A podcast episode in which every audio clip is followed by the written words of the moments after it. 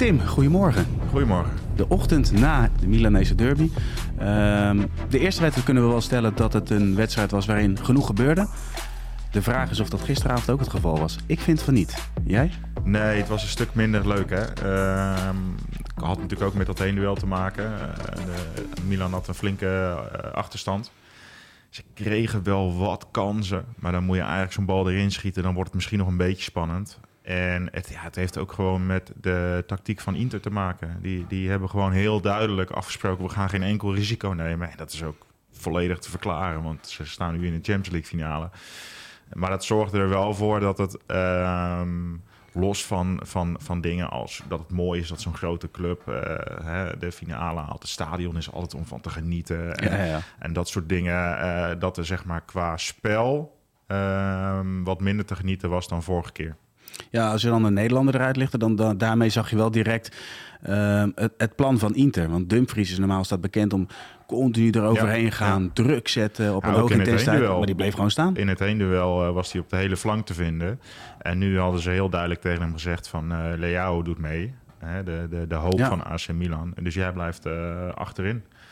En uh, ja, Leao kreeg natuurlijk nog wel een kans die hij voorlangs schoot. Ja. Um, maar verder is die niet dusdanig uh, gevaarlijk geweest dat, dat je echt het idee had van hierdoor uh, kan Milan het nog gaan redden. En ja, dat is dus deels de verdienste van de tactiek, deels de verdienste van Dumfries. Maar ik moet ook wel eerlijk zeggen dat je, als je over twee duels kijkt, dan um, is het toch ook wel redelijk schrikken dat Milan gewoon eigenlijk zo goed als niets in de, in de melk te brokken Nou, was. zeker dat eerste half uur van de eerste duel. Dat was ja, niet het had nog veel erger kunnen zijn. En uh, ja, kijk, daardoor krijg je nu een wat andere wedstrijd. Maar ik denk wel dat uh, uh, de beste gewonnen heeft. Ja, helemaal mee eens. Als je de analyse van Pieter erbij pakt, uh, die gaf ook wel aan, nou ja, Inzaghi, bekertrainer, succesvol geweest met Lazio en Inter. Dat zijn tactiek, nou, dat hij dit plan had, dat was op zich ook wel te verwachten. Door gewoon eigenlijk de wedstrijd te killen en nou ja, van de ruimtes gebruik te maken waar mogelijk.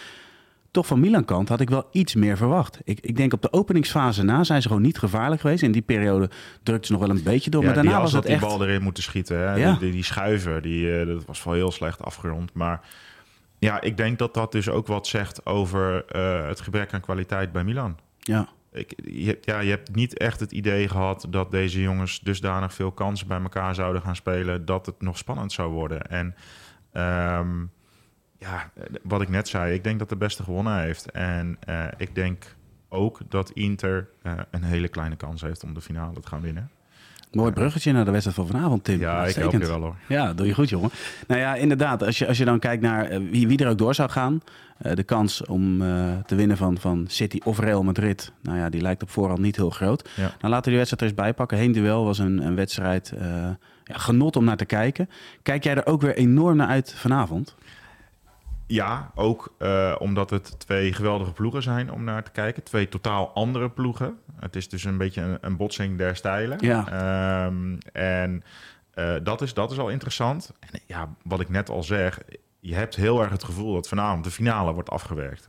Um, omdat ja, degene die vanavond wint, uh, krijgt een ploeg die gewoon beduidend minder is tegenover zich. Met heel veel voorbereidingstijd. En ja, dan moet het surplus aan kwaliteit het verschil gaan maken. En als ik naar vanavond kijk, dan denk ik dat um, in, mijn optiek City een streepje voor heeft. En ik zou dat ergens ook wel mooi vinden als het lukt. Real heeft wel heel veel gewonnen, maar ik vind ergens ook wel dat de, zeg maar, de voetafdruk die Pep Guardiola in het internationale hedendaagse voetbal uh, heeft, dat dat ook inmiddels wel de Champions League een keer verdient. En het wordt echt een soort vloek als het weer niet lukt. Ja, maar het is wel grappig dat je zegt, juist die vloek. En dat, dat, dat is eigenlijk wat ik, wat ik heel graag even met je wil bespreken.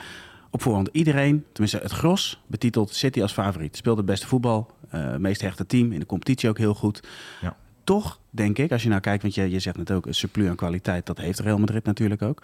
Maar er zit ook een, een bepaalde vorm van ontspannenheid in. In die wedstrijd uh, van het heenduel, laat maar zeggen, dan zie je dat, dat City Real Madrid echt onder druk zet. Ja. Maar Real Madrid is er Ja, totaal maar- niet van onder de indruk. Maar dat is dus vooral Real Madrid, de ervaren spelers. Hè, Kroos, Modric, Benzema. En dat weerspiegelt zich dus ook in Ja. de ervaren coach, Ancelotti.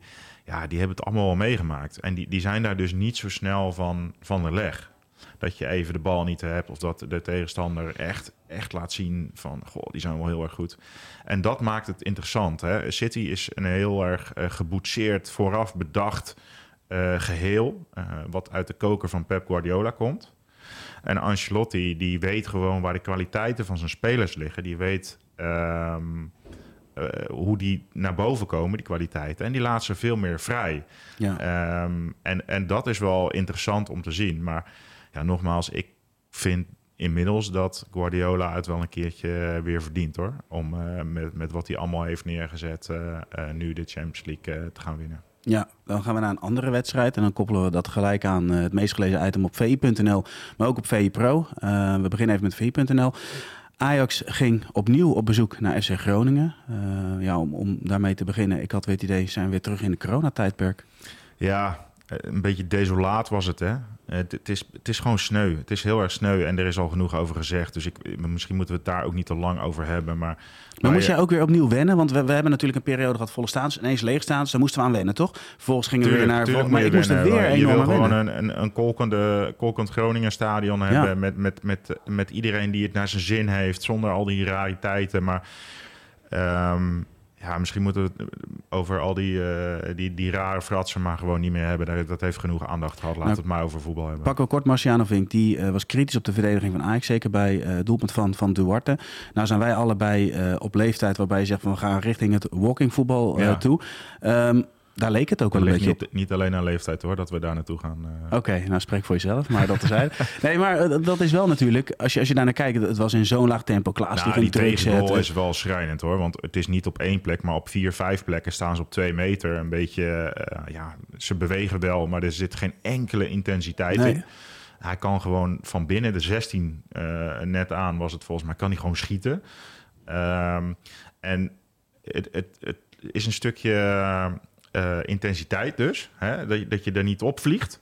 Ja. Maar je krijgt toch ook wel het idee dat het gewoon voortkomt uit een gebrek aan automatisme. Aan het feit dat dit Ajax loszand is. Dat het niet goed genoeg staat. Dat je, want je weet hoe dat is. Als je niet goed genoeg staat, kom je overal te laat. En dan ja. is het net alsof je niet wil. En, maar ik denk dat het hier beide is. Ik heb het idee dat Ajax zich een beetje in slaap heeft uh, laten sussen gisteren. Omdat ze dachten van nou, het komt wel. Maar het, het, het, ja, het staat ook gewoon niet goed. En dat zou ik zelfs breder willen trekken dan alleen de tegengoal. Want ook de eerste tegengoal is natuurlijk gewoon slecht verdedigd Absoluut. Uh, van Wijndal. Ook daar uh, krijgen ze gewoon te veel ruimte, mag die schieten. En dan kun je natuurlijk de vraagtekens bij Roelie zetten. Maar goed, ik vind ook dat je aan de bal een gebrek aan automatisme ziet.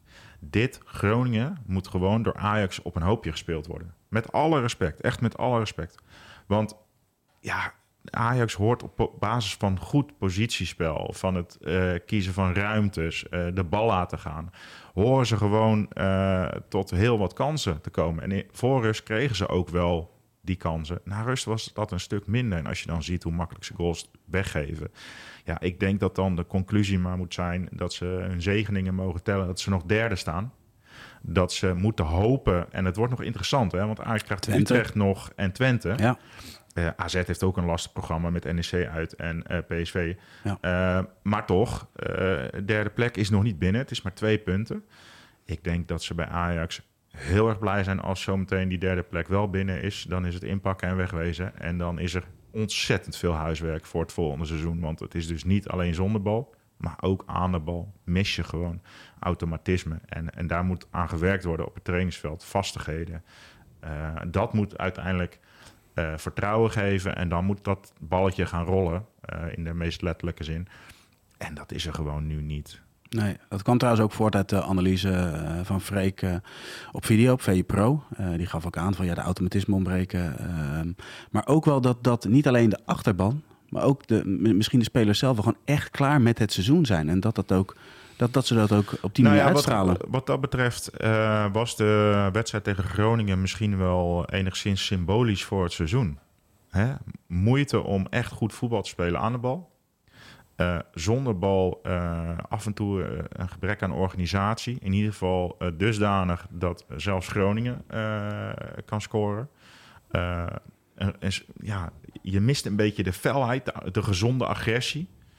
En op een gegeven moment in de tweede helft kwam er een soort houding over dit Ajax waarvan je ja, het leek alsof ze het wel leken te geloven. En ja, dat, kwam, dat komt allemaal terug in dit seizoen. En um, nou winnen ze van Groningen. Dat heeft mhm. ook met het gebrek aan kwaliteit van FC Groningen te maken. Ehm, maar daar, ja, daar is ook alles wel mee gezegd. Dus misschien kun je wel stellen dat dit enigszins uh, exemplarisch is voor dit seizoen. Ja, ik ben heel benieuwd naar de wedstrijd van komend weekend tegen FC Utrecht. Ben ook benieuwd naar de wedstrijd van vanavond. Overigens ben ik ook benieuwd, Tim, naar de wedstrijd van morgenavond van AZ. De return tegen West Ham United. Op is natuurlijk alles weer te volgen. Zowel aan de voorkant, achterkant, analyses. Uh, maar ook in de liveblog tijdens de wedstrijd zelf. Uh, wat verwacht jij nog van die wedstrijd tot slot? Ik denk dat AZ het heel lastig krijgt. Omdat uh, ik had een beetje het idee in de eerste helft van het heenduel dat West Ham AZ of slecht of niet uh, had geanalyseerd. En de spelbepalers op het middenveld bij AZ kregen ontzettend veel ruimte. En je zag dat ze daarna rust al uh, wat in hadden geschoven. En mhm. dat ze daardoor wat meer op de power overgingen. Omdat er wat minder ruimte was voor AZ om te voetballen. En heel simpel, in die power kan AZ niet mee. En, en ik, ik, hoop, ik hoop dat ze daar een list voor verzinnen. Um, maar dat wordt echt, echt heel lastig. Als je het omdraait, het zou echt een geweldige prestatie zijn als AZ het voor elkaar krijgt. En er zit veel voetbal in die ploeg. Daar zitten veel automatisme in. Ja. Um, dus het kan. Want op voetballend uh, opzicht uh, ja, is West Ham geen wonderploeg. Maar puur op power, als West Ham erin slaagde daarop te laten aankomen, wordt het heel lastig voor AZ. Dus als ik het nu moet zeggen, dan vrees ik dat het niet lukt. Nee, kortom, uh, het wordt lastig, maar het beloven twee boeiende voetbalavonden te worden. Dat zeker. Maak je ook een transfer naar VI Pro? Ga naar vi.nl slash zsmpro voor onze scherpste deal.